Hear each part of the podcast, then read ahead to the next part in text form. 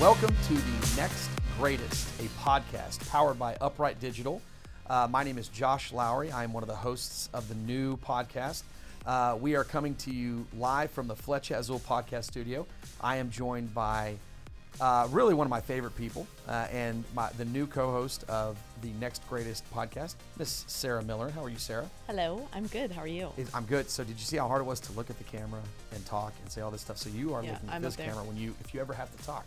This is, I mean, it's new. This is this Yeah. your first podcast to host? Yeah, this is my first podcast actually that I've been on ever. So Been on and hosted. and hosted. It's game so, time. Yeah, all new. Are you nervous? I'm a little bit nervous, but I think it's easier because I because I know you guys. What are you nervous about? Um, saying um.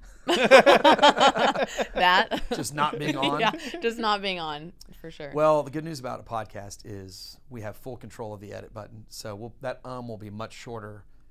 It'll be an uh, and we'll Yeah. be right back to talking.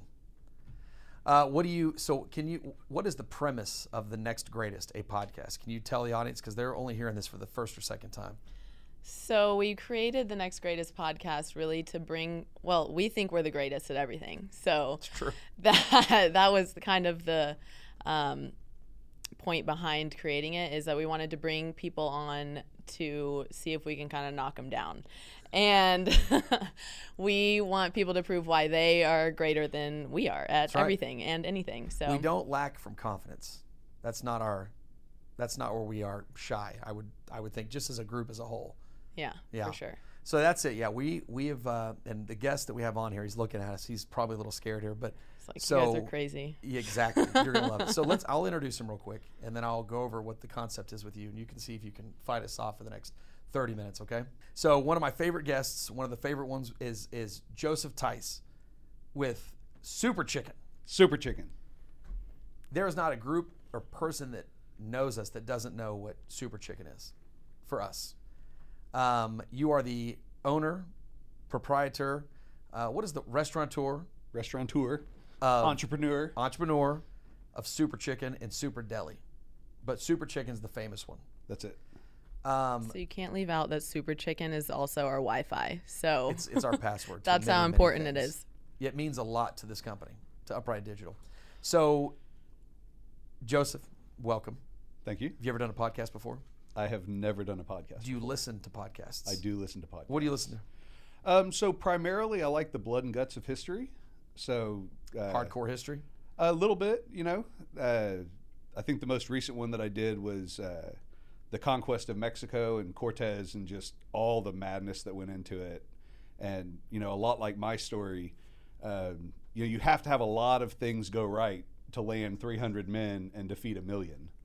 Um, and in my own life, there's been so many things that have kind of led me to where that I am, and a lot of failures, but a lot of things that you know I've been able to take advantage of, um, and really come out the other side as you know somebody that's doing something great. Yeah. Well, don't steal our thunder here because you can't start saying smart, smart stuff four minutes into this podcast. We've got to build this up because if you do that, you might be the next greatest, and we can't have that yet. So, the concept of the show is we want people to talk about what makes them great, their companies, their services, you know, just the the story of that's. Uh, by the way, the way you said, a lot of things have to go right. Like we want to hear those stories. Um, so, we really appreciate you coming on the show. Um, it is it's something that you know Sarah and I and our entire Upright Digital group have talked. I mean, again, you've known us for years now, and to see how you fought and fought through this pandemic, we're going to want to go through that in a minute. But uh, I'm glad we're your first podcast. Uh, we, I'm glad that you are that you're willing to come do this. I don't know how often restaurateurs go on podcasts. So we talked about a lot of things going right. I've gone through, you know, the worst year of my life, and yet I sit here today in the best place I've ever been, and it's so crazy. So, so do do the audience a favor real quick. Kind of, if you let me talk you up, I'll be talking for 20 minutes, and I'll, I'll end with chicken fingers. So you don't want me to be the one to do this. Give the audience uh, a quick version of what Super Chicken is, where it is, and, and that way they can understand what we're going to be talking about. So Super Chicken originally was designed to be kind of the scalable concept, and So we wanted to do a lunch only restaurant because I know once you get into it, you're working nights, weekends, the whole thing. So we were looking for a lunch only concept, and I went down to the tunnels in Houston because I figured that would be the spot. And I just took a notepad and a pen and just counted the number of people walking into places. And I was like, I mean, they're doing business, but this isn't any more business than what I can do in Greenspoint. And the rent's cheaper and just everything that goes into it. So, you know, Greenspoint, my wife's family's had a business in the area for 30 plus years and they've seen it just decline. I mean, there used to be, there are restaurants that they literally just scrape the pad and just said, forget about it. So, as the competition, if you will, has dwindled, you know, there's still a strong headcount of folks here. So let me give a quick scoop for the audience that because this is going to be nationwide. I mean, honestly, the these things will go into other countries pretty quickly. So he, we're talking about in Houston, Texas. Uh, there is an area of the town called Greenspoint. and- affectionately known as Guns Point. Exactly. By the way, the city is desperately trying to change that uh, moniker, and they have titled it the North Houston District now. But yes, it, for many many years, and it's it for many years forward, it will be called Guns Point because it's it has declined in opportunity. It's declined in the amount of businesses that are here. It's declined in just about every facet. Uh, Exxon had a big facility here for decades, and when they pulled out the you know many of the businesses surrounding it that had to service Exxon also left, meaning the restaurants left, hotels left, et cetera. So it is a it's an area that is desperate for somebody to say, you know what, I can put a business into Greenspoint. Like that is that is the shining star of what they're looking for. I, and I want to point that out because it matters later on in your story too. So keep going. I just wanted to give the audience what that is. So in opening a lunch only restaurant, you know, we're blessed to work 10, you know, we're open 10:30 to 2 Monday through Friday, no nights, no weekends, no holidays. And um, when we first opened, you know, we opened pretty quietly. Um, you know, there was a number of days, especially the first 3 or 4 months, it's like what have I done to myself? But the great thing about this area is there are, you know, thousands of people that come and work here every day, and they're largely professional jobs. So these folks appreciate quality, they've got a little bit of money to spend, and if you do something right, they recognize when somebody's doing something right, you know? So we quickly kind of built a pretty good following, and it took a couple years, but, you know, we were blowing it out. I mean, line out the door, you know, from 11 to 1, you can't get a seat. You know, I've got a little tiny, it's a 3,000 square foot restaurant. The dining room's probably about 1,800 square feet. And if the fire marshal ever came, like if you were listening, do not come. Please, or for free chicken, please don't yeah, come. Yeah, yeah, like, no, do, do not come. Um, but you know, we'd have we'd have folks in suits standing outside in August. You know, not for long because the line moves. Yeah. But um, you know, we built the thing. So What year are we talking about? Did this so we start? we started October nineteenth of twenty eleven. okay. And this is Super Chicken's opening. This is Su- Super Chicken opens. So this is your tenth year. This is my tenth year. Man, that's awesome. so the pandemic when we actually ended up closing it was three days before my ninth anniversary of being open and it was the best day of business we ever had in the restaurant. Over 450 meals from 10.30 to 2 And then here comes and then yeah. collapse. well and everybody was like well if you're going to do that when you close why not stay open for another week? And you know you have to think about that a little bit. And it's like no you know what? That was it. You know that was it Well, hang on again. You're you're jumping ahead here. So I I I just there's so much to talk about. It's so crazy. Sarah, this is nuts. I mean, we we have you know we have a marketing firm. We've got media. We've got manufacturing. Business leaders are in this place all the time. Always. CEOs of major billion dollar companies are in there, and their their story is almost identical. I mean, it is identical to this. Like, what did I have to push through? I mean, I'm ex- I'm just so excited.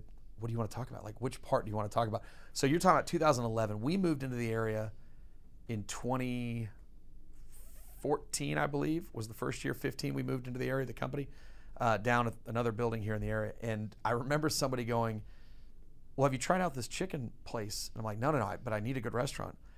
And I went into it, and I bet you could find my review on there, Hanaro, uh, back in the day. No, it was on mine was on Yelp, yes and I'd never met you before.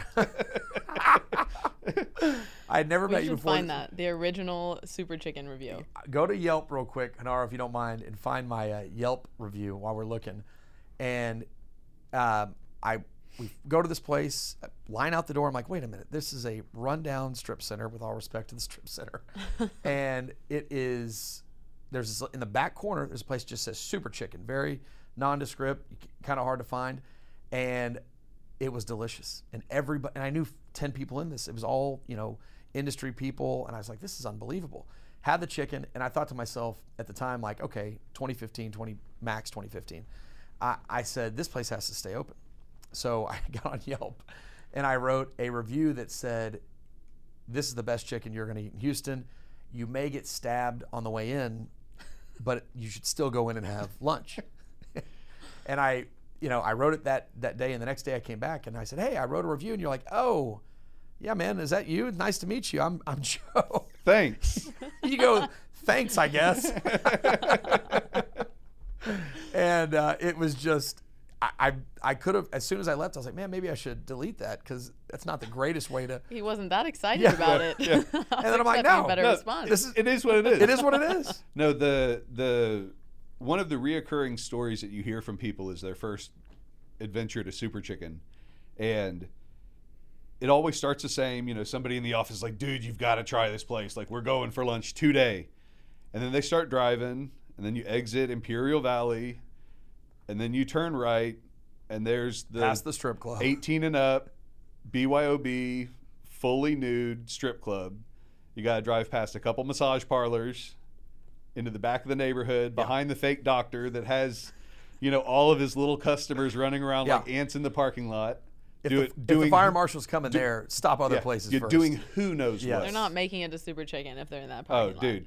And then they walk in and there's like this clean, organized restaurant, and I'm probably at the front door smiling my ass Yep. off, ready to hand out a high five. Like I hire my when I hire new people, I say, listen, one thing you need to know. It's okay to high five my customers. Like that's the place it is. Mm-hmm. And one of my, you know, so so these people's first experience is like, you know, expectations are just plummeting as they're pulling into the rest, you know. And that's the thing. Like, if I can get you with super low expectations, then we can only go up from there, you know. And it's we're smiling, we're happy, we're enthusiastic, and I can't tell you how many people they, they walk in the front door and they've got a certain demeanor, they're thinking about work, whatever it is that they're you know carrying in with them, and then they open the door and they set that yep stuff on the sidewalk and they start smiling and they start jamming. music's going Music's going. Yep. It's probably Clean. a little, The probably a little bit too loud. great. Oh, dude. It's great. Um, so they just found my Yelp review from tw- June of 2015 not just just past six years this place great, is amazing a great headshot. Yeah. Who puts a headshot on their Yelp profile, by the way? It says, great for business lunch, even though you think you're going to get stabbed walking in. Owner is around and friendly. Way better than I was expecting. I go there almost once a week now. So there you go. That is June of 2015. And now we're five days away. Haven't changed it. 14 people love this. You know, what's their overall rating on Yelp? Hanaro, let's pull that one up real quick. Not too. high enough. not high enough. Oh, you're almost five full star. You're four and a half, and then on um, with 150 reviews, and then on go, go to his Google page too. I mean, you've got some good reviews here. No, I mean, you know, reviews are a great way to get feedback. Um, I do think that most people have gotten far enough away from you know under they understand like a bad review is is like you don't need to leave a bad review unless something really happens. Correct. Like support people, you know. Um, but like I'll read a review and it's like best place ever, four stars. What are you talking about? Like yes, you know There am can't I- be that many four stars here because you're getting four, almost five stars, 4.6 out of 382 reviews. All right, Hanaro's pulled up his review too. He's so excited about it. Look at that. Yeah, but I mean, that's like to me, 382 reviews is a lot of reviews. Yeah, it's a you know it's a good number. Yeah, it is. it's a good number. And and you know, 4.6. I don't know what 4.6 is. I know If I were looking at a restaurant to go to and I saw 4.6, I would think, okay, I should go there. It's good. like what's your Like Uber that's rating? that's five, pretty much. Is your Uber rating higher than 4.6? I bet mine's not. I bet mine's Mine not. is not five, and I'm upset. I'm 4.9 That's actually on higher. Uber. See, So. mine's lower. I leave the bars, and I'm sure I'm not the great. Most pleasant. Yeah.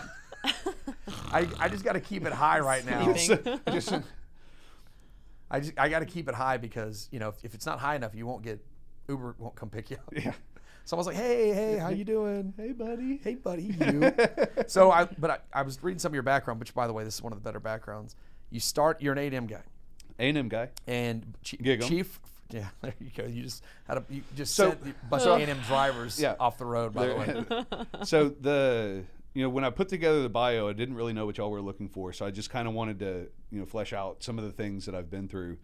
Um, and I started at A and M, but really, I think w- just sitting here thinking about it, it starts with my first paycheck job. So my first paycheck job was in a pro shop at a ice skating rink, and I walk in and you know, lady shows me how to do the register. I'm 16 years old, and I was like, okay, that's fine. So then some customers walk in, right? And she just stands there. And I'm like, well, should we talk to them? Like, go out there? And she's like, no, no, no. We just wait for them to bring us stuff. And I was like, no. So I went out, and it was the Aerodrome in Sugarland. It's in the middle of First Colony. These people have plenty of money.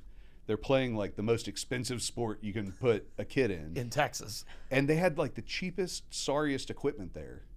So I'm selling them, and then I'm upselling them, and the next thing you know, I'm telling them, "Hey, we can special order for little Johnny here, whatever you want." So within six months, not single-handedly, but dang near, we turned over. I turned over the entire inventory. We only sold the top two lines of stuff. I was regularly hitting like thousand dollar tickets on these poor kids stuff. You're gonna, they're gonna outgrow it in six months. So I go to my manager or the boss, and I was like, "Hey, you know, I'm making 525. I need to be making more money." He's like, "You only been here six months?" I said, "Yeah. Go look at the sales. I'm 16. This Canadian's like, what do you, you know, leave me alone." So he said, "You know what? You are doing a good job. I'll give you a raise." I was like, "Sweet. What are we doing?" He's like, 25 cents." And I was like, "Wow, 550." So worked a couple more weeks. I opened a paycheck up and it was like 200 bucks or something like that. And I was like, I'm wasting my time, you know? Uh, and I had friends that were working in a restaurant. They're waiting tables. They're making 50, 60, 70, 80 bucks a night. I was like, well, I can do that. And it turned out I was really good at it. Uh, I have never met a person I can't talk to and have a good conversation with. And, you know, I'm, I, I come across as, as I am, you know, I'm, I've got good energy. I'm honest, you know? So worked worked there, did some time in restaurants.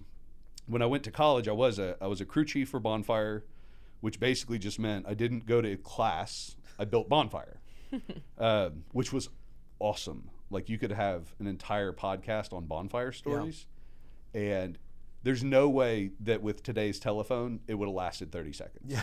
You know, like we we relied on nothing being captured. yes, Um, but so went went to A and M and uh, you know didn't really do the whole school thing. And uh, I was a crew chief for Bonfire, which you know basically meant like I, I ran Bonfire for my dorm with a few other guys, and I mean we just kicked ass. Yeah. I mean we kicked ass. Is that something you volunteer yourself for, or are you chosen for that? You're chosen, and do, uh, do you know what bonfire is? so I only know because I did my research last night. So Okay. I'm not from Texas. Um, I went to Georgia. Go So, Dogs. if you don't know what Bonfire is or what it was, they still have an off-site campus Bonfire, but Texas A&M for a long time had a giant polo ground field in front of it, and for the entire fall semester, we would get you know a site that was donated to us that they were going to clear anyway, and we'd go out to raw woods that they'd cut paths into. And I mean, it was machetes and axes, and you're dropping trees and you're carrying them out Carrying them out. carrying them out. I mean, trees that are you know massive. Wow. Um, and my dorm was one of the biggest dorms, and we had you know we were we were known for being badasses. So there were no chainsaws ever in our woods. There were no tractors ever pulling trees out. And if somebody, so after you become after you're a crew chief, you're a dead, right? So you get to do whatever you want. So they'd go in the back, and some jackhole would just take a machete and he'd mark a tree that was way too big, way too far back. And once it's marked, it's got to come down. Right. So I mean, you've got all these little freshmen that you know have never done a hard day's work in their life, blisters on their hands because we've been swinging axes all day, and you got to go stand at a log, and you know there's kind of a system of like lifting it halfway up and then putting it on your shoulder, and you just march that sucker Wow. out there. Um, and then it got to the field, and you get it onto stacks, and then center pole goes up that was like 100 feet tall, and you just start wrapping trees around it vertically, stacking it in. They've got you know pulley systems that are hooked up to pickup trucks. You know, stacking these logs. I mean, it is a absolutely massive uh, endeavor. So It's a huge deal. I mean, Aggies love it. I know it's changed uh, uh, since then, obviously, for some pretty sad reasons. But, you know, if you grew up in Texas, you knew exactly what Bonfire was. And, you know, one of the things you're talking about, I, I didn't know that that was you, but that seems like exactly who you are Yeah. as a person today, knowing that. Um, now, I don't know. You were you're a little bit older than I am, but not much. I'm 43. You, 40. oh, I'm older than you. You're way older than Oh, me. I look so much better than you, though. I don't know about this that is either. wonderful. I, this is fantastic. Oh, I feel great. So, see, one one thing. Let me just tr- check off the list No, of hold on. next greatest. All right, keep moving. I listen. It's been a rough year for all of us. Yeah. No, so you know, one of the things you know with bonfire. So you were asking if you're chosen for it. So you are chosen for it, and uh, they made the mistake of passing me over the first time because they didn't. You know, I was an animal. You know, I was I was all over the place. But then somebody ended up dropping out, and they were like, "Hey, you know, you want to do it?" And I was like, "Yeah, I'll, I want to do it." And over the next few months, I just did the thing. I mean, I can get people to do things. I can get people, you know, like I can motivate people to do things that they previously thought impossible. And after just kicking ass, uh, the guy that basically passed me over came to me and he was like, "You know, the you're the best we got." I was like, "Yeah, yeah." I feel like this is going to be a pretty tough one to discount that he might be one of the next greatest here, but his confidence is very high. We are starting with a very. I like it. I like it. So either way, uh, in the process of building bonfire, my crew chief year it fell. Uh, killed twelve people. You know, some people that I really knew well, um, and I was I was too immature for college to begin with. I wasn't really going to class, and then you add that to it, I was out. That was your year. That was my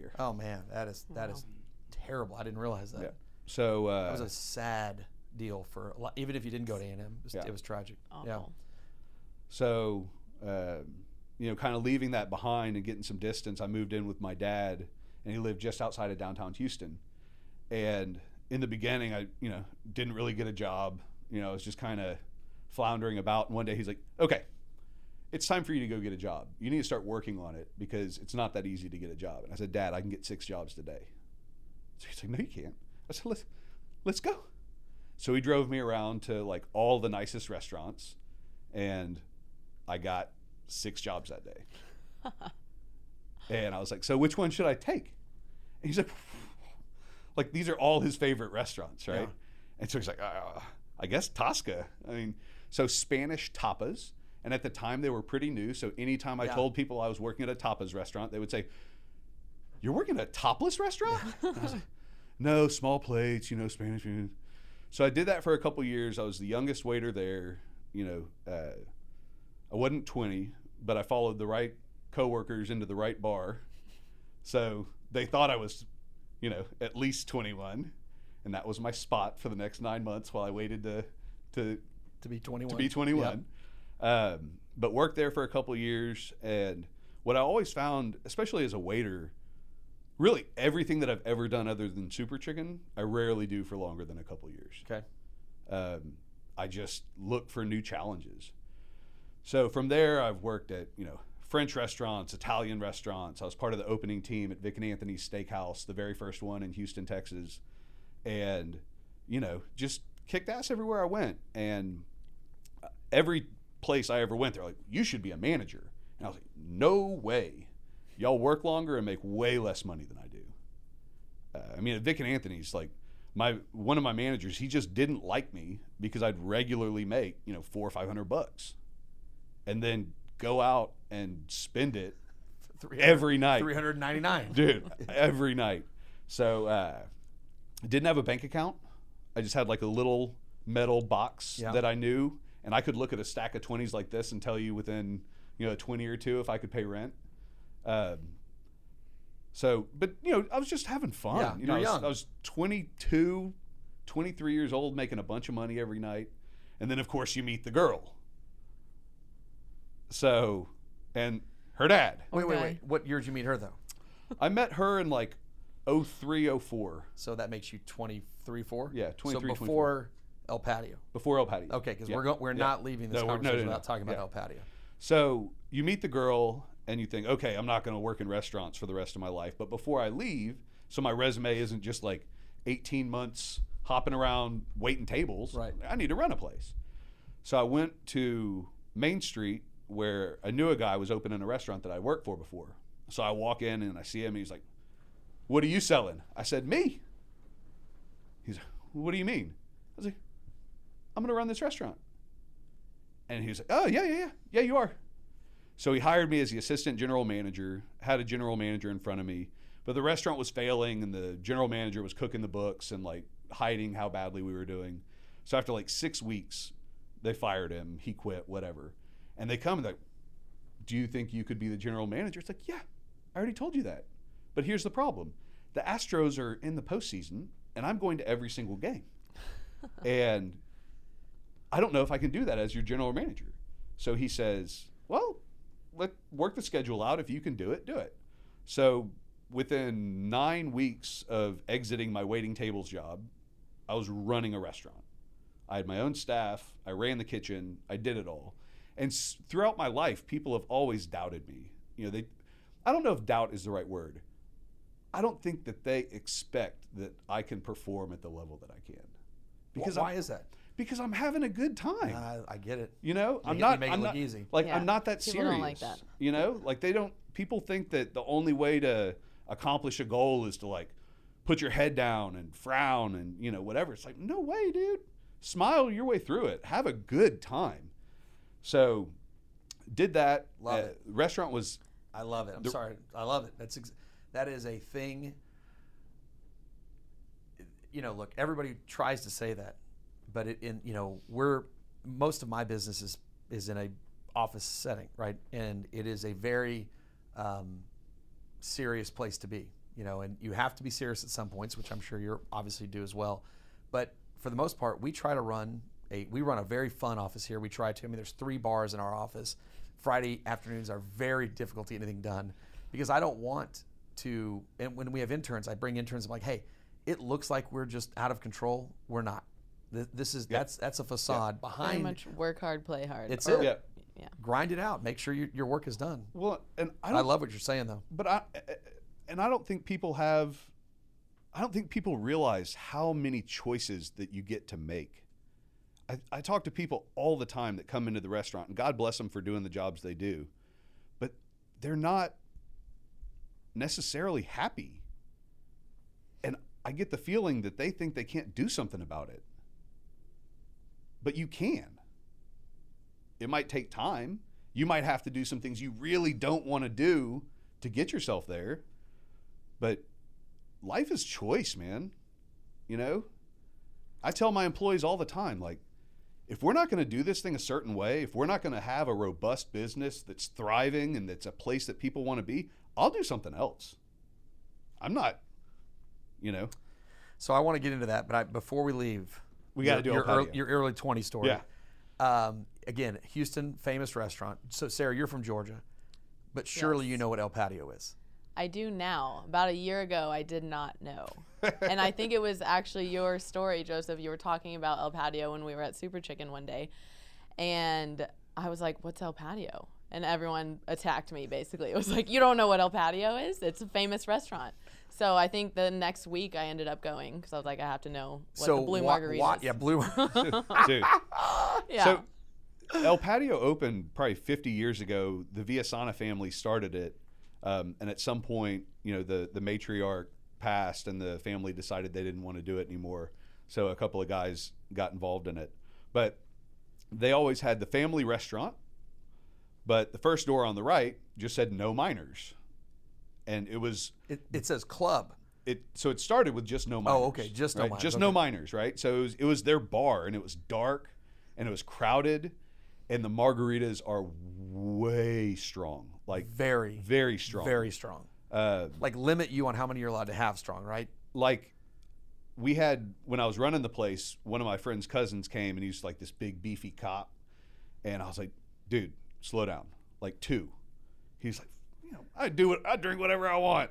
You know, three and a half later, he ended up passed out Yeah. on the floor at his parents' house, and they were like, we might need to call an ambulance. I, So- I, I brought a friend of mine from Denmark. English was a second language.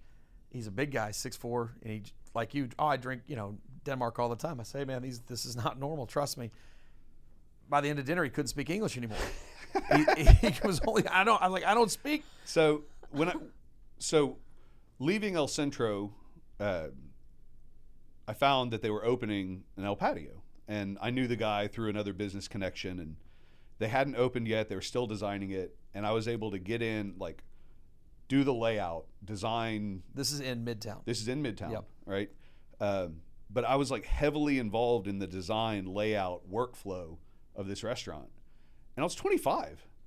You know, like I was doing the thing. So I was also the only employee whose English was their primary language. Okay. So I can't say English is my first language because I was born in Mexico. You were I was born in Mexico. okay. Um, lived there for about nine months. Bienvenidos. You, you speak Spanish? So we'll get. Let me. Okay. So Spanish. Yes, I speak a lot of Spanish, and most of it's pretty terrible. Um, but By the way, for those listening, he is a gringo, hundred percent. So to say that, Yes. you, so you wouldn't, yeah, I would never No, have. Amer- American parents teaching English in Mexico. Okay. You know, kind of doing the hippie thing, I Yeah. guess. You know. Um, so when I got hired there, I was the only you know primary English speaker, and my the guy that hired me was like, I don't know if you're going to be able to make it. Proved him wrong.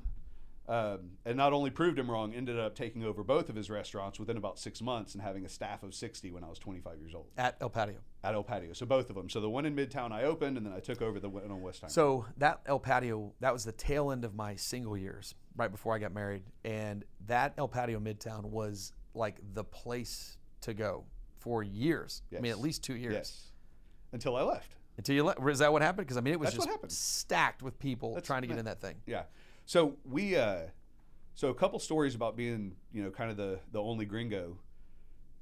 So one day I had to make the margaritas, and I called my wife, and I was like, "They're punking me." She's like, "What are you talking about?" I said, "They gave me the recipe to the margaritas." She said, "Okay." I said, "It's not going to freeze. There's no way this much liquor."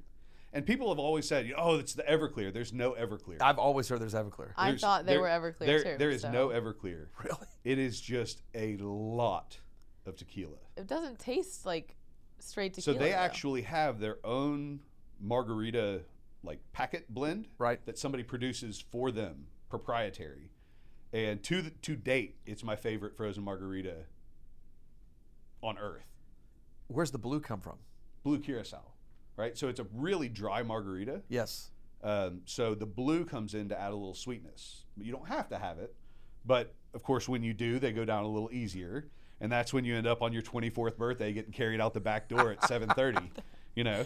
Um, Makes sense. So, but speaking, you know, like English. Speaking for a friend, by the way. So Spanish, right? So I, I learned to the, in order to be able to communicate in the kitchen, you've got to be able to speak some Spanish. Um, so I speak a very bootleg Spanish, where I'm constantly translating English colloquialisms into Spanish. Like I was trying to communicate with this girl that was working for me, like, so we're square, we're good, and I said, todos cuadrados, like we're all square, and she's like, I guess you know. Um, and as an uh, you know, having an employee, you do get a lot of yeses, right? Even though they have no idea what you're saying. So at my first restaurant I was running, you know, if I needed a, they the, a basket of flour tortilla chips, I would say, you know, I need a canasta de harina, right? A basket of flour. Um, and I actually told this story wrong. I should have I should have told that differently. So if I asked for a canasta de harina, they knew I wanted a flour tortilla chip. So at my second job, it's busy on a Friday night. I mean, we're getting killed. And I go in the kitchen, I'm like, I need a canasta de harina.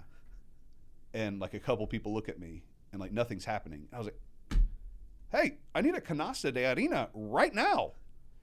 And they're like looking at me. And finally, I'm like, hey, like right now, I need a canasta de harina.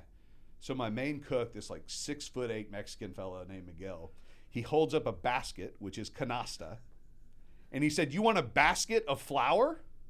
And I was like, "Nope." May I please have flour tortilla chips? you know.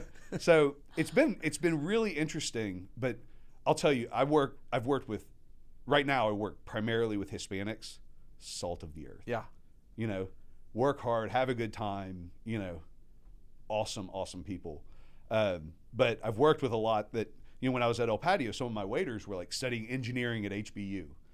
So I would hold all my meetings in Spanish and, you know, I'm sure I sounded, you know, really bad. In my mind, Google I'm Translate. great. Yeah. You know what I mean? Like I, I'm good. I'm You're speaking this. the king's Spanish. So, this guy, after the meeting, I turned to him, Alex, and I was like, uh, telling him something in Spanish, and he said, "Excuse me, please don't speak Spanish to me. You sound like a donkey." I was just like, "All right," you know. So now when I hire people, I'm like, I'm going to be direct. You're going to get good feedback from me or bad feedback from me directly. We're going to be, you know, like we nobody's got time to guess what we're trying to Right. right. I said, you can you can say anything to me, but just don't call me a donkey.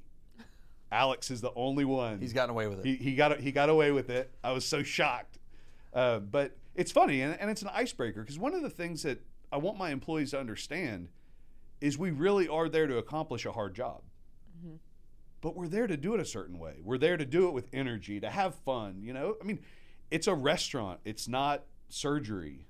You know, Right. So let's jump to your restaurant here in Super Chicken. okay. Um, by the way, I, I love those stories. That's that's a it really brings back a lot of memories from El Patio Midtown. But um, you decide it's time to start Super Chicken. Start it in, in 11. You move through. We you know you kind of you can go look at the reviews from 2011 to 15, 16. It's just it's booming.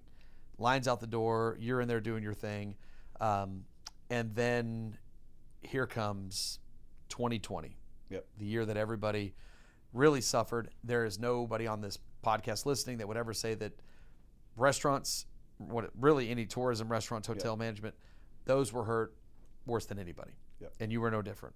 All of a sudden, one day, what happens? So early March, I guess early in the year, you start hearing about it happening. And But it's China virus It's at that time. right. No one's paying it- any attention it's, to it. It's stuck in China, and then you start hearing about it popping up in Europe, and you know some of the things that they're having to do, um, and you know, draconian, you know, like lock you up in the house type stuff. And But it wasn't here yet. It's like, well, and it wasn't here, and being here, you think there's no possible way America could do that, right? We've got it. Surely there's a better way of handling it than to just lock everything up and destroy people's lives. And at the time, I mean, you, there's some fear about the virus and its, you know, mortality rate and all that. Like it wasn't, you know, it wasn't shown to have the the pretty nominal mortality rate that it has. Uh, so we're blowing and going. 2019, best year we ever had. Oh, Um, you know, we averaged in the month of September like 400, almost 450 meals a day in a 10:30 to 2 o'clock restaurant. I mean, that's that's humming. that's pushing. Yep. Uh, and doing it well. You know, not by the skin. You know, not by the skin of our teeth. Not barely making it to the end of the day, crushing life. So when it hit, and they, you know, they're like, okay, you know, every everybody's got to shut down. So I told my employees, like, you know, I was almost in tears. It's like, you know, I don't know what to do. Um, but I paid them to stay home out of my pocket because I knew, I mean, how long can this last? You know, three weeks, six weeks, whatever. And then you started hearing about the PPP money come in the first round, jumped on that, got funded. They, I was told 60 days. You get 60 days to spend it. So I brought everybody back. I brought, I gave them hours that they weren't even working because we just weren't working as much as we were. Right. But I, I wanted them to keep their. It's a paycheck protection program, not get me rich program. Correct. So I protected their paychecks. And about day 56, after all these people had moaned and whined about, oh, well, I don't have any business right now, so I don't want to use the money yet, they extended it. They So like extended how, 100 how long? Yeah, how, that, what you're saying is they extended how long you had to use the money. How long you had to use the money. Correct. But I just spent it. All of it. all of it 'Cause you I did mean, it we're, we're time. Ni- we were ninety five percent of the way in because the the what it was supposed to be was a paycheck protection program. Yes, we know your revenue is down. Keep them on the books. Don't send them to unemployment. I read an article. This you know this brewery owner in Maine is whining about how the the PPP loan's not working for her. She said, "I'm gonna have to pay most of this back." And the reporter was like, "So, why don't you just hire your people back?" And she said, "Well, there's nothing for them to do." And the reporter should have lost their job because she didn't press with, "No, that's exactly what that money's for. Don't pay it back. Pay your employees." Correct. either to stay home or to paint the building. So I used it all. Um, by mid June, I think I was back on my dime. June, July, August, September, lost money every month, Every day. every day. Oh, and you, I mean, and you just sit there and look at it and know. So, just for the audience, uh, we are in the building next to you guys. Um, by the way, everybody thinks that we own a portion of Super Chicken. We do not own a portion of Super Chicken, although we have got to be one of your best customers. And uh, it's a pleasure to be one of your best customers, by the way. But um, so we would go there, and you you could physically see the shutdown. All of a sudden in the building, and everybody's going to recognize these stories. Fewer people in the, in the buildings, fewer people in the parking lots. There'd be days when there's three people in a, Yeah. in, a, in your restaurant. And by the way, that's at 50% capacity. Yeah. And you're ordering at the door or, you know, It whatever. was stupid. It's brutal. No, it was so. You you can only cut so many five and ten thousand dollar checks, Right. You know. So when we got to uh, October, we just knew like we were done. I mean, we were growing every month, three percent. You mean people were coming back just slowly? Yeah, but I didn't. I needed three hundred percent growth immediately, and it just wasn't going to happen. Nope. So we made the decision to close, um, and you know I was like, you know what? If we're going to close, we're going to do this thing. I'm not going quietly into the night. So I've got like you know over a thousand email addresses, and uh, through all our social media. About ten days before I put it out there, like "You- you've got seven business days to eat at Super Chicken before we close The for count- the we did the countdown. before that's right. before we close. So every day I'd send out something stupid, and uh, every day we got more and more people.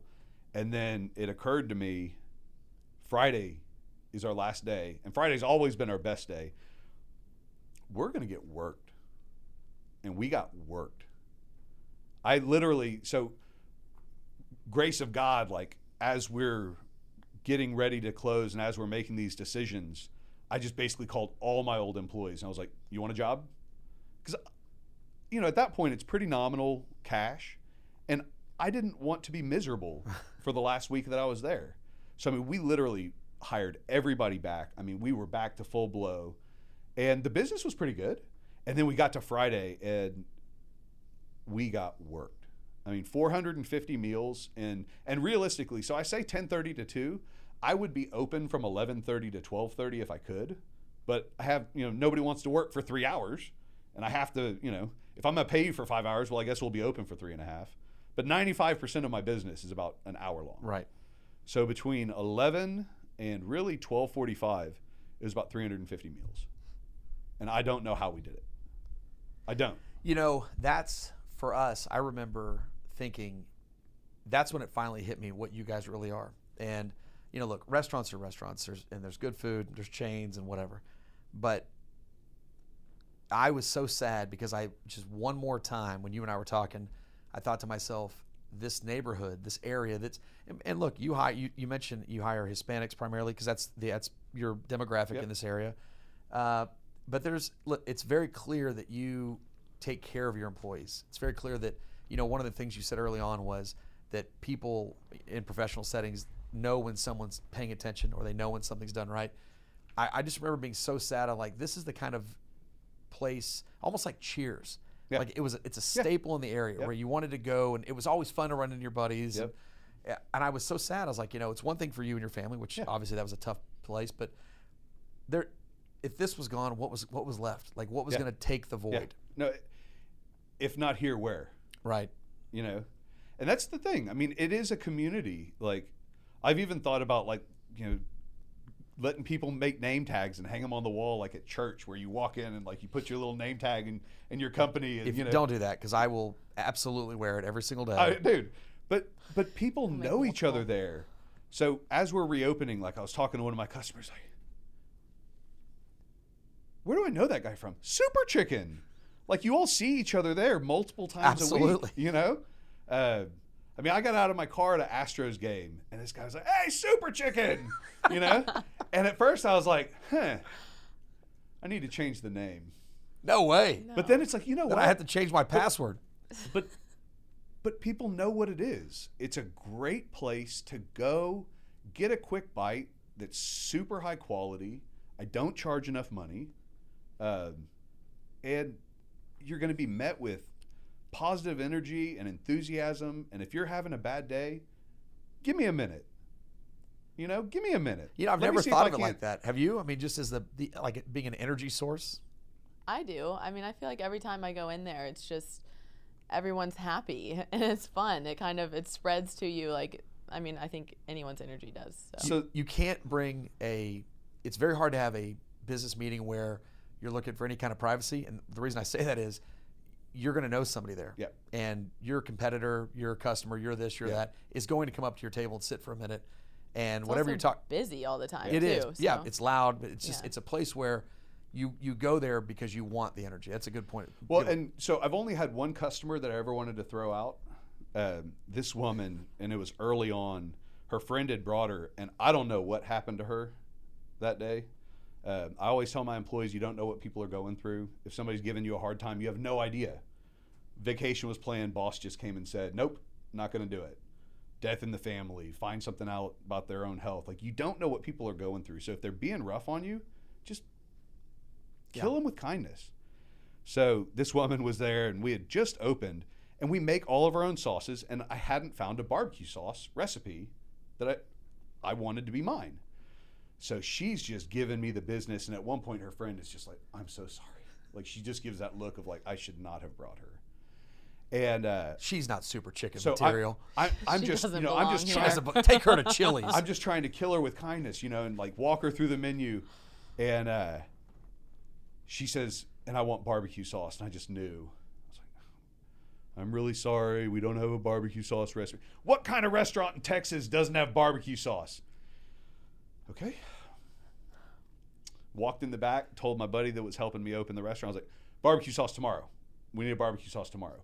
But the woman never came back. And you know why? Miserable people don't want to be in a positive environment. Exposes. Yeah. They, they, they, because it, points out how miserable they are. And that going back to choices, you can make a choice to not be miserable. You know? And if you walk up in my joint and you're miserable, give me a minute. I'm going to cheer you up. I'm going to give you a high five. I'm going to give you some hope that tomorrow, when you come back in, you're smiling. And the barbecue sauce better be here. and the, and the barbecue sauce better be here. But that's you know, uh, so when I talked to, See, I, I, I think your employees that rubs off on your employees too, because you know I've I always remember thinking the one thing I was always impressed with was they were always coming around, and as soon as you're done, they're picking it up, not rushing out, just cleaning up your mess for you. And I thought, you know, because it, again, it doesn't feel like it would be that type of restaurant Yep. where the attention to detail is the way it is, and that to me is a direct reflection of how you've em- embraced them and taken care of them. so before Super Chicken, I've only worked, I mean, since Black Eyed Pea. Okay, so that's cut my teeth, Black Eyed Pea, but Cornbread, Uh, delicious uh, cornbread. Rolls with ranch, man. Oh, I the good ranch. Yes, the good yes, ranch. not the thick ranch. Yeah. So uh, I'm fat. But I, I, I worked at you know all these fine dining restaurants. So when I went to open Super Chicken, it's like, okay, what am I going to do differently? Nothing. Why? Because I've got a lower price point, I'm going to all of a sudden take less care of you. When you being the guest or you being the employee, or Both. both. Both. You know, the the primary difference is I get to wear jeans. But other than that, and I get to you know yell across the restaurant, "Welcome in, see you tomorrow." You know, I mean, there's some service differences stylistically, but the core, the heart of the service, doesn't change. We bring our A game. I like it. Didn't I never It thought of shows for sure. it. Definitely shows. Okay, so pandemic happens, collapse happens. Biggest day of the year is Yep. your last day in business. Yep. You know, I'm sure I ate there that day. I don't quite You did. remember. Okay. So We on your way out, actually, you know, in my mind, I was going to have this like glorious ride off into the sunset where all I did was like walk around the restaurant and kiss babies and you know, tell stupid stories about you know Super Chicken, but I had to work. Yeah.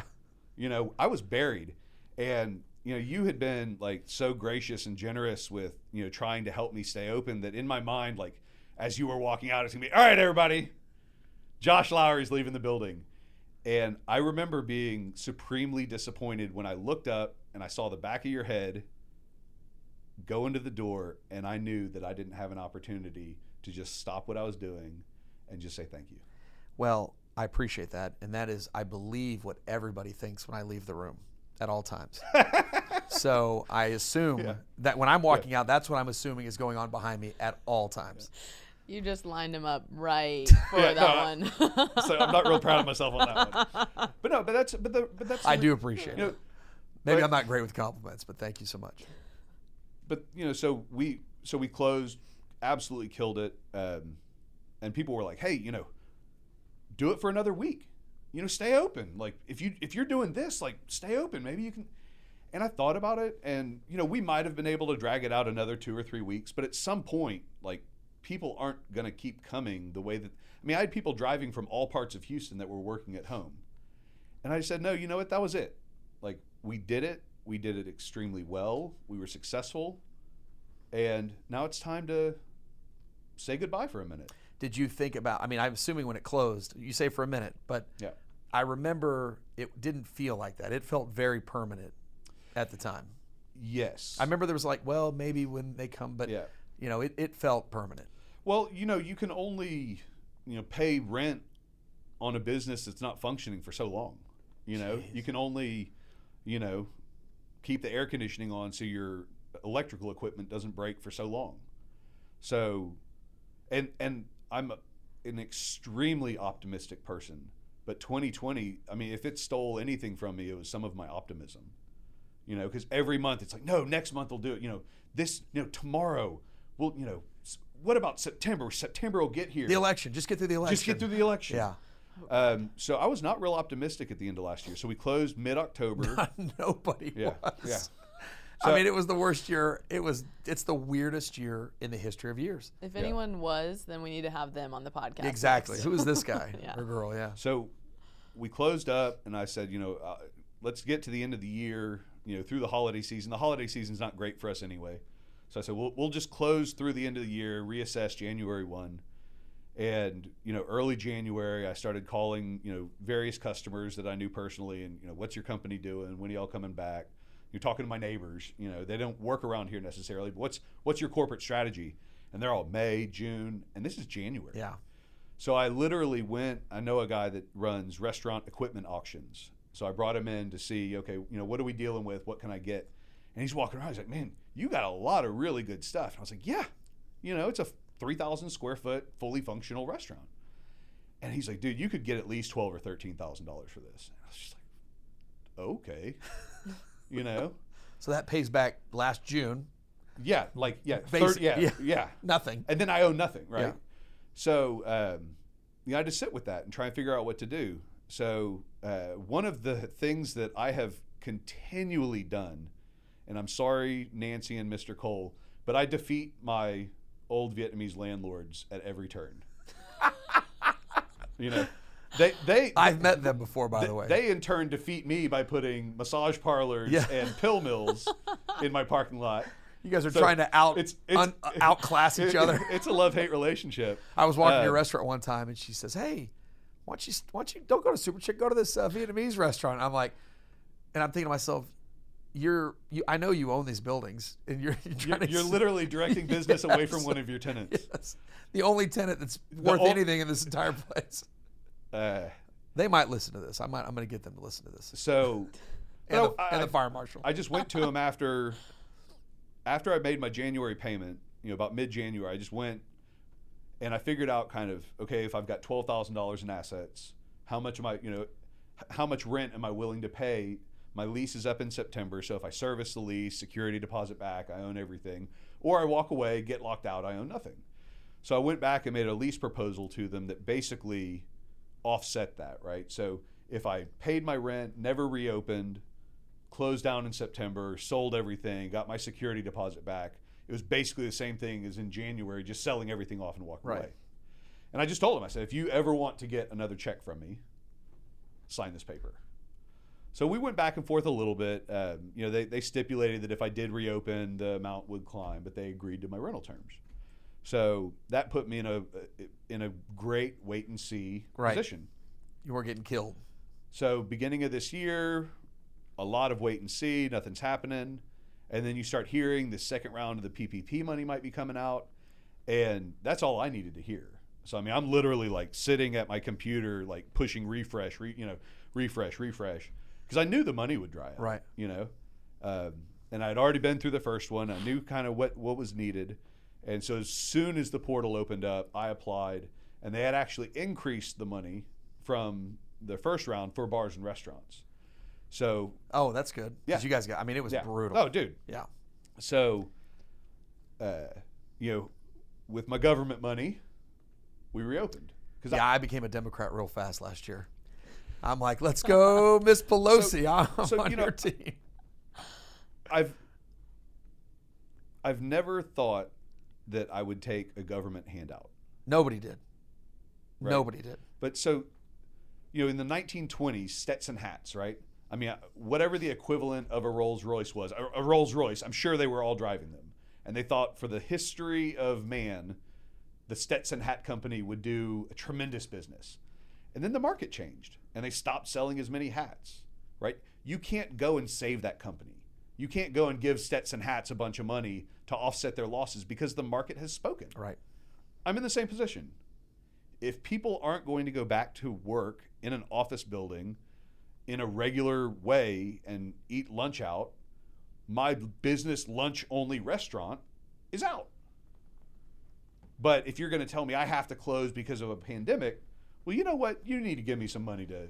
You're you're making decisions for me. You're now. forcing me to close. You're forcing me. Right. So with the second round of PPP money, uh, you know, I got my managers back together, and both of them agreed to come back. Uh, got some key points of the staff that I was able to rehire. Unfortunately, not all of them. Um, I, I, I see who you have back though. I mean, you've got some regular people you are know, back the, in the, there. the, criti- the critical Sure. points, the critical points are back. Uh, so we, you know, put together a, a kind of timeline of how we were going to do things and a plan to get things done. And I really didn't get very active on it until about a month before, but you know, spreadsheet, multiple tabs, all these to-do lists. And so we're doing our soft opening this week and it has really gone as well as possible Good. and I was talking to my wife and I was like, you know, I'm kind of waiting for the other shoe to drop. Like what like what massive thing am I missing because it's going really well. Splenda. Splenda. There's no Splenda in It's, there. it's on the truck tomorrow. oh God, that's massive. But Sorry. It turns out I'm really good at what I do. Like How, I- how are we going to tell him he's not the next greatest? I'm really good at what I do. You know, at every turn, no matter what stop I've made, like I meet people from college that I haven't seen in 20 years, and they find out I've got three kids, married, never divorced, comfortable life. I met your wife. She's she's pretty and she's nice. So Dude, it's- yeah, you smart as a whip, just unbelievable woman. I own my own business. I have employees that love me. And they're like, wait a minute. What happened? And I was like, dude, like, I was having a good time. You know, I'm not some, you know, dingbat that just is, doesn't know what he's doing. Like, I've made some very conscious choices in my life. I chose not to go to class. I chose to get hammered, you know? Like we were having a awesome time. but I knew that wasn't my life. I love it. You know, I knew that I wasn't going to be 40 and, you know, hanging around College Station. I knew at some point I could turn it on. I had choices to make. Did did your did your parents? Oh no. They thought No, no. I was talking to my dad recently about how things are going, and uh, I mean, I'm on a heater, dude. Like things are going for me. Like I'm on a podcast. yes. I mean, seriously. A- At the end of which you will decide that, of course, I'm the next I, honestly, I'm having a hard time. like- I'm I'm No, just like, no, thinking about like literally. what So I'm talking to even my dad about all these crazy things that are happening in my life, and he was like, "Yeah, I'll be honest with you. I didn't see this coming," and I was like, "I get it. I didn't give you a lot of reason for hope." Yep. You know, because you can't go to your dad and be like, "I'm intentionally Not can I- giving can a I, shit. Can, can I curse? Yeah. Shit. Balls. No, we'll have to cut the balls part out, maybe. Uh, no, but you, you you can't you can't go. No, we don't. We're not. We, No, it our, doesn't our matter. other Yeah. podcasts, But you- we're regulated by. Uh, we have some pretty significant There's no sponsors. rules here. This is law. This is the Wild West. So you don't go to your parents and say, "Hey, I'm going to intentionally be a fuck up for the next five years," but it'll be okay. Yeah. You know, I'm not going to get arrested. I'm not going to. Yeah. Uh, maybe For You know, long. Yeah, you know, it's, it's, my goal is to not get arrested. We'll see what happens. Um, but I always knew that I would be great at anything that I did. Do, Sarah, you Yes. like I'm I'm hearing this and like I know that feeling. I remember telling my mom, I know exactly where I am in life. I know where I'm at. Is what the way I described it. You, Sarah, was th- tell me if I'm wrong. I mean, you were this close to being an Olympic athlete. I could have been an Olympic athlete. Okay. Yes. So, but you were a collegiate athlete. I mean, you're a total stud. Yes. And did you know? athlete before this. So see so she came into this business very you know i don't think i'm going to be good i've never had a real job I, and i'm like you were a professional athlete like Yeah. you're going to be fine like there's the same skill set that Yeah. gets you up in the morning to grind that out is the one that makes people good in business too yeah. did you know that your whole life growing up So I always had a lot of confidence in my sport. And I feel like when I first came into the actual like real business world, I didn't have a lot of that confidence, but it's the same kind of confidence. It comes from the same place. So like once I realized that everything that I applied during sports also applies in business, I was like this this is the same. Like I still feel the same. Like I have Yep. the same confidence. So Well, I mean, that's I, I wanted that pointed out because this is, you know, again, the joke of the next greatest. It to hear you say that. I look, I, I really, it's it's amazing to me that a chicken nugget, Can be so delicious. well, that it that, that, that it can be that Yeah. representative of the excellence in your life. Yeah. I, I, I really shocks me that that I never put two and two together. The reason that that is so good is because the rest of it is so good. Yeah. That's Yeah. crazy. No, and Yeah. and you know, there's, you know, if you don't accept mediocre ever, then it, it can't be mediocre. I like to tell people I'm not average, right? Take that however you want. Me, I know I'm way above average this is right? this But I'm not. I'm not. I'm whatever I'm going to do. It's not going to be average. I'm either going to succeed like crazy or fail in a ball of fire, Yes, crashing and burning. Plan know? Plan B is Plan A. Yeah. We Yeah. have we have one that's in our little quote book that averages for other people. Yep. Go be average. If you Yep. want to be average, go eat at Chili's. Dude. Get the fuck out of here because we're not interested. We're in not. it. We're Yeah. not going to do it. We're not going to do it. And one of the things that you know, just kind of going back to the pandemic, out of out of the pandemic is you know a tremendous hurt and harm to a lot of people, but like with everything in life, there are some blessings. You know, and the blessing for me is that in 2019 I was extremely complacent. I was fat, dumb, and happy for three years in a row, I took the month of July off. Off. Off. My work schedule was approximately 11:30 in the morning to 12:45 in the afternoon, five days a week. Add in three hours of computer work. And you decided that that was too much, and you said, "I'm out." Because you went away one time for Yeah, a weeks. month. No, you just I- went out of town for a month The month of July, we leave town. We go to the lake. at 36 years old. Yeah. Okay. Yeah. And you view that now as a mistake? No, no, the, not that the time off was certainly not, um, and really my work schedule wasn't. But you know, I ran the same six or eight specials just kind of in a rotation, and they were all great. But where I wasn't challenging myself in that. you're comfortable. I was comfortable, you know, and and it's and it's not like in my spare time I decided, okay, well, I'll just work this, but then I'm going to make the most out of like my all my free time. I've had a friend ask me before, he's like, "So you work ten hours a week?" I was like, "Yeah." He's like, "What else do you do?" And it's like, I don't know, you know, a lot of little things, but it's not like I go play golf every day Right. or whatever. So I wasn't making the most of my life or the opportunities that I had. So the blessing that I'm getting out of this whole COVID nonsense is that we're reopening Super Chicken, and even if it comes back at 100%, which it won't, but even if it does come back, I'm going to do more. And it may be just volunteering somewhere, but there is no reason that I'm not doing more. Hmm. Because I can. Yeah. And now I've had like almost eight months off. And your kids are of the age too. You want them to see you doing more. More. Yeah. You know, I've had a great time. Yep. And now it's, you know, now it's time to shift gears and do more. So Uh, one of the things that, that we didn't really talk about and another place that I just became great was, I- I mean, Hey, dude. Listen, we, we, we So- laugh because we know. So I failed miserably. This with- is a hard start for everyone after Oh, this it really because, is. I mean, we're just Yeah. everyone's getting roasted. If anybody comes in here and says, "Well, I'm pretty good," I'm gonna be like, "Get out of here." yeah. Get- Put Not as good as Super Chicken. yeah, replay Super Chicken Joe immediately. yeah. So, uh, three or four years in, the business is crazy successful. We're doing great. I think, hey, uh, you know, now it's time to open another restaurant. And I went about it in a very terrible way. I didn't put enough into it. I picked a bad location. I mean, just I just thought we were so successful. I go turn the lights on somewhere and it's going to print money. Right. Failed miserably. Almost, you know, took me two years to close it. I should have closed after six weeks, and I knew it. Pride and stubbornness can sink a ship. So we were able to get out of the deal, and I'm sitting there, you know, basically broke, trying to figure out what I'm going to do with this business.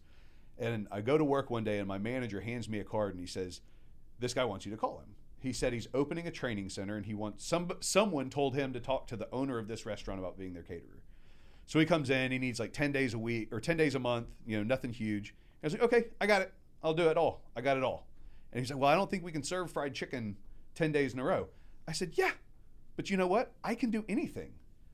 So from there, we developed pasta recipes, classic Americana, roasted pork loin, hamburgers, beef stroganoff, you know, Mongolian style beef, like everything. And I built this catalog of recipes. Um, and I thought, why am I not doing more of this training center catering? Google Maps, pull it up. Training centers, find one, call them, tell them some lie. Somebody told me to call you and talk to you about your catering services. And she's like, oh, that's funny because we're actually out to bid right now. We do an annual bid process where we bring in three caterers and they, you know, we've got our existing plus two more. And of course, I won the bid. And five years Of running, course. five years running, they never went out to bid again. Love it. So I went from zero to five training centers in about a year, year and a half, where I was their only food provider. I plan the menu. You all you have to do if you own a training center, all you have to do is email me on Tuesday what your head count is for the next week, and you are done. So we're gonna get to the, so your your email is joseph at super dash chicken.com. I've got to squeeze one more story in. Go ahead. No, no, I was only I just want to make sure that they can get you. Yes. email. No. So Joseph, J O S E P H, at super dash chicken.com. So super hyphen chicken.com. So when we first opened, I picked the name Super Chicken. Uh, actually, my wife came up with it. And we had all sorts of different names. The reason we settled on it is you cannot physically say Super Chicken without smiling. And if you're So smiling, true. I've already got you. I got the rest of it. Super chicken. So I went, well, so after we decided to name it that, I went to superchicken.com to see if it was available. Let's just say it was a not safe for work site. Super chicken is a not Chicken? At one time, it was literally like a yeah. thing. Like to the point that people would tell me, like, uh, you know, somebody hijacked your website. That's not mine. Jeez. It's available. Yeah. So the guy he walked away from it a while back. I, I looked into it. You know, uh, more than likely, if we if if Super Chicken is going to turn into a hundred location place, and it could, I probably have to rebrand because one, the name doesn't represent the quality that we serve or the price point. and two, I would have to have a thousand lawyers constantly working on trademark issues. So, but either way, so Super Chicken was absolutely taken. Uh, so on the website it said super dash chicken, the most important dash of your day. That's pretty good. you know, Yeah. my buddy came up with that. So big shout out to Kyle Wiebe. Hello, Kyle. Good job. Um, he uh, he helped me for about a year, professionally trained chef. He came in, wrote all my menu recipes. Like, uh, really is the only a big big piece of of why I've been successful. And in all honesty, like, had I had I really known had I known then what I know now, I think he might still be working with me because I could have done the thing, uh, but I just wasn't ready. So I wasn't ready to do to develop the business in a way at 30 years old that could grow it and create a position for him long term. So uh, he left. He now runs a, a hydroponic urban market that has like you know seven thousand heads of lettuce on site, and it's all crazy stuff. Shout out Verde Green Houston. there you go. Um, but I'll be googling that. Yeah, so, so- green, green, Houston, Verde. yeah, yeah? Verde Green. Right? like so that? green, green. Spanish, Yeah. no big deal. Uh, but an amazing, amazing dude, amazing food talent. You know, uh, when we when he first talked to me about the the menu, I said uh, he was like, "So what's on the menu?" I said, "Chicken tenders and garlic fries." I'm not sure about the rest of it. Yeah. So we start talking, and we're you know pl- mapping out some salads, and the menu is very intentional. It's not just a collection of things that I want to serve. It's intentional. It's a business. Um, but one of the things I told him, I said, "All right, listen, I don't know what it is, but I know what it's called." He's like, "What are you even talking about?" Grilled chicken bacon melt. It is delicious. And but it just sounds right. Grilled chicken bacon melt. What do you want? I want a grilled chicken bacon melt. So he actually like goes to cutting up chicken and marinating it, and then uh, I'm not paying much attention, and then I hear it hit the flat top and sizzle, and it's all cut into small pieces, and then there's onions going in, and there's bacon's going in, and we use Havarti cheese because it's creamier and delicious. We put a little bit of garlic into the mayo. You, we don't advertise it as garlic mayo because everybody, "Ah, I don't want the garlic mayo. You want the garlic mayo. I- Is this? There's also the buffalo. Buffalo grilled chicken bacon. That's one I've had. Yes. That is outstanding. It's, I mean, it's, and it's a unique sandwich. You know, you got little pieces of chicken, the onions, the peppers, Jalapenos in you know, there too, jalapenos, yeah. cheddar cheese, buffalo The sauce. trick is you dri- you drizzle the ranch over the top of it. Yes. I am fat. So I literally would Have I send, mentioned that on this podcast yet? I would, one time. One time. One time. I would send out ranch with it, except it cost me money. If you're smart enough to know that ranch goes on it, you get it for free.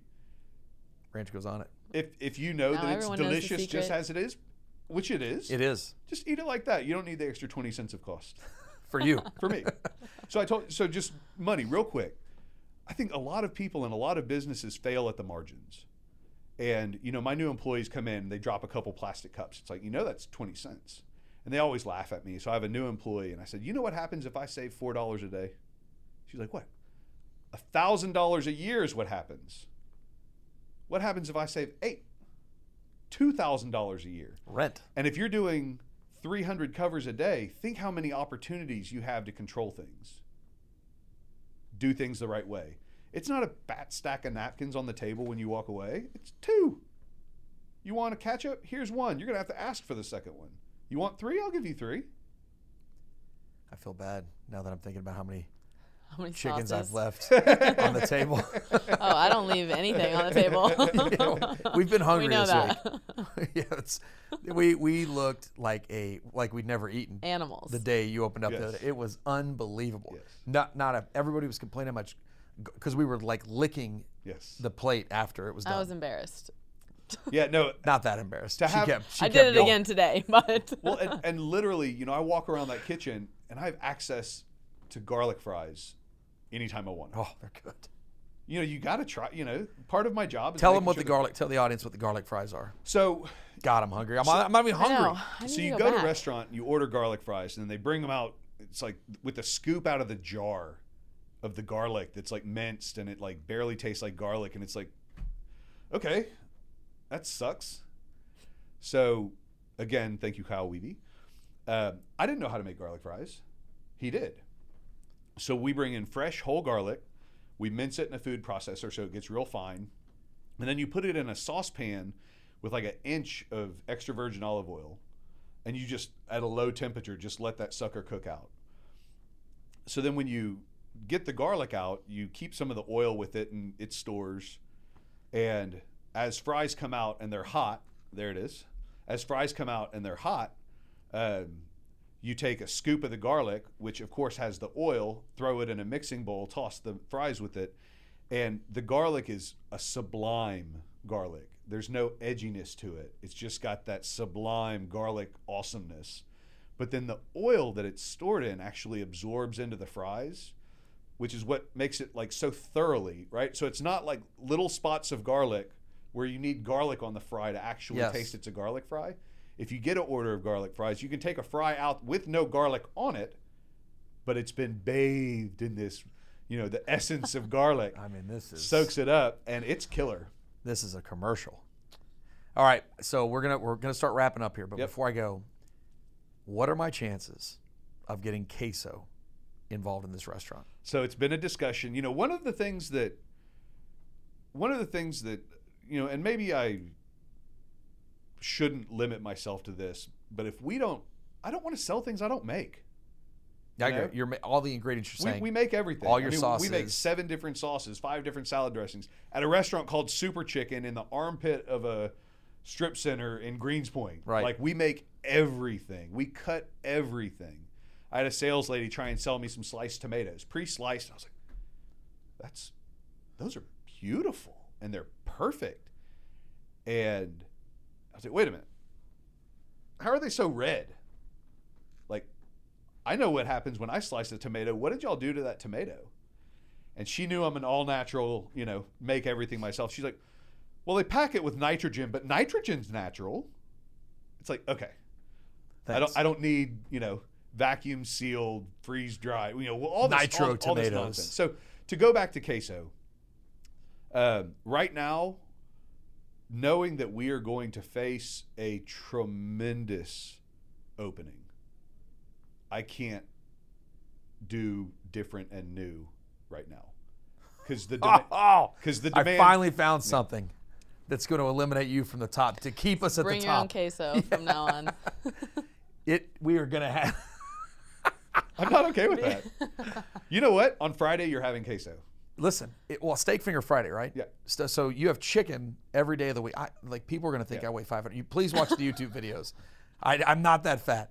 Su- uh, steak finger Fridays Yes. are only on Fridays. Only on Fridays. An But- absolute staple. but it's like that's like an old school steak finger from like East Texas, right? So Where'd that come from? Like, so when we first opened, we weren't doing that much business. So we had daily specials, like different things every day, and we did crazy stuff like spaghetti. Like we went outside of what the core of the menu was, just to try and get people to come back more frequently.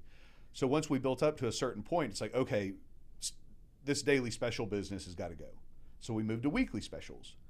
And all week it was like, no, we're not doing spaghetti today. Oh, okay, you know, no big deal. We got to Friday. So all the other days we had gone Monday through Thursday. People, oh, I understand. We're shifting things. We're doing things differently. Okay, perfect. I get it. We got to Friday, and I had to hide in my office because people were pissed. Like That- they had had Steak Finger Friday for weeks and Yes. weeks and weeks, and the first Friday it wasn't available. Like I literally spent the whole day apologizing to people.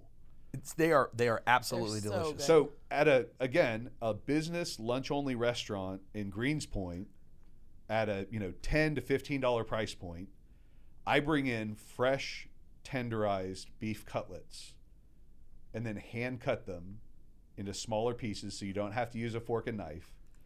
Bread them, We're, fry we're them, looking at them on the screen right now. make white gravy from scratch. Gravy's amazing. I mean, and it's a it's a scratch recipe. It's not some powder that I dump in and add milk and and pass off. Um, so to your point about queso, like there's a lot of different things you can do.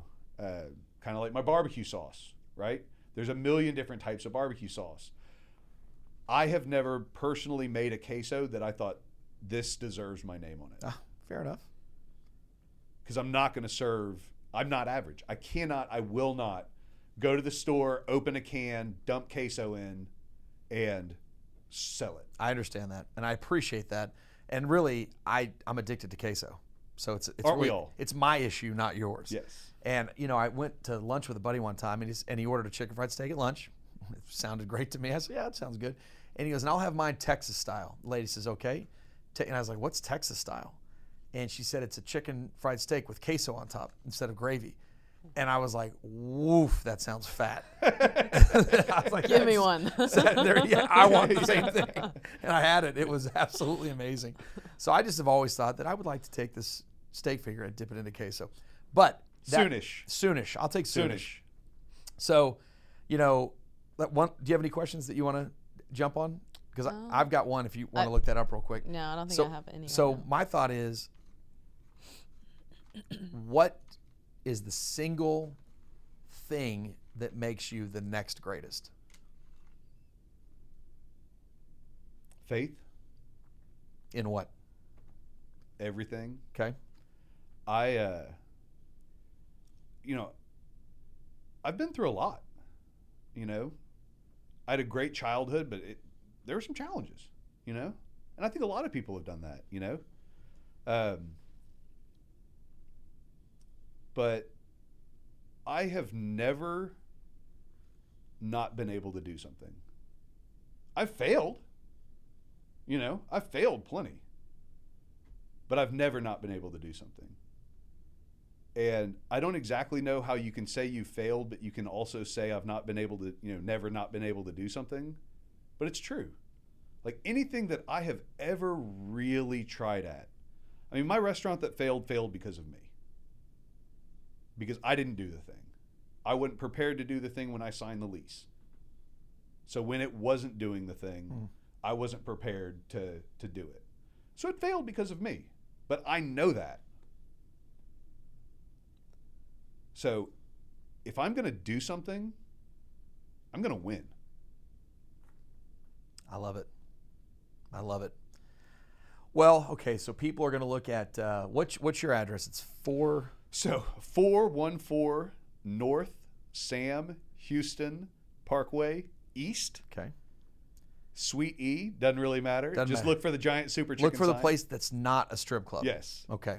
uh, yeah, and, and there's a connection on my website. So one of the things that I know I am not good at is Yeah, just mar- go- just Google Super Chicken Houston, Super Chicken Houston's the way to find us. and it'll pop up. It's and then this- you can get to my very rudimentary webs- website, and there's a location tab built in Google Map. Thank you, Kyle Wiebe.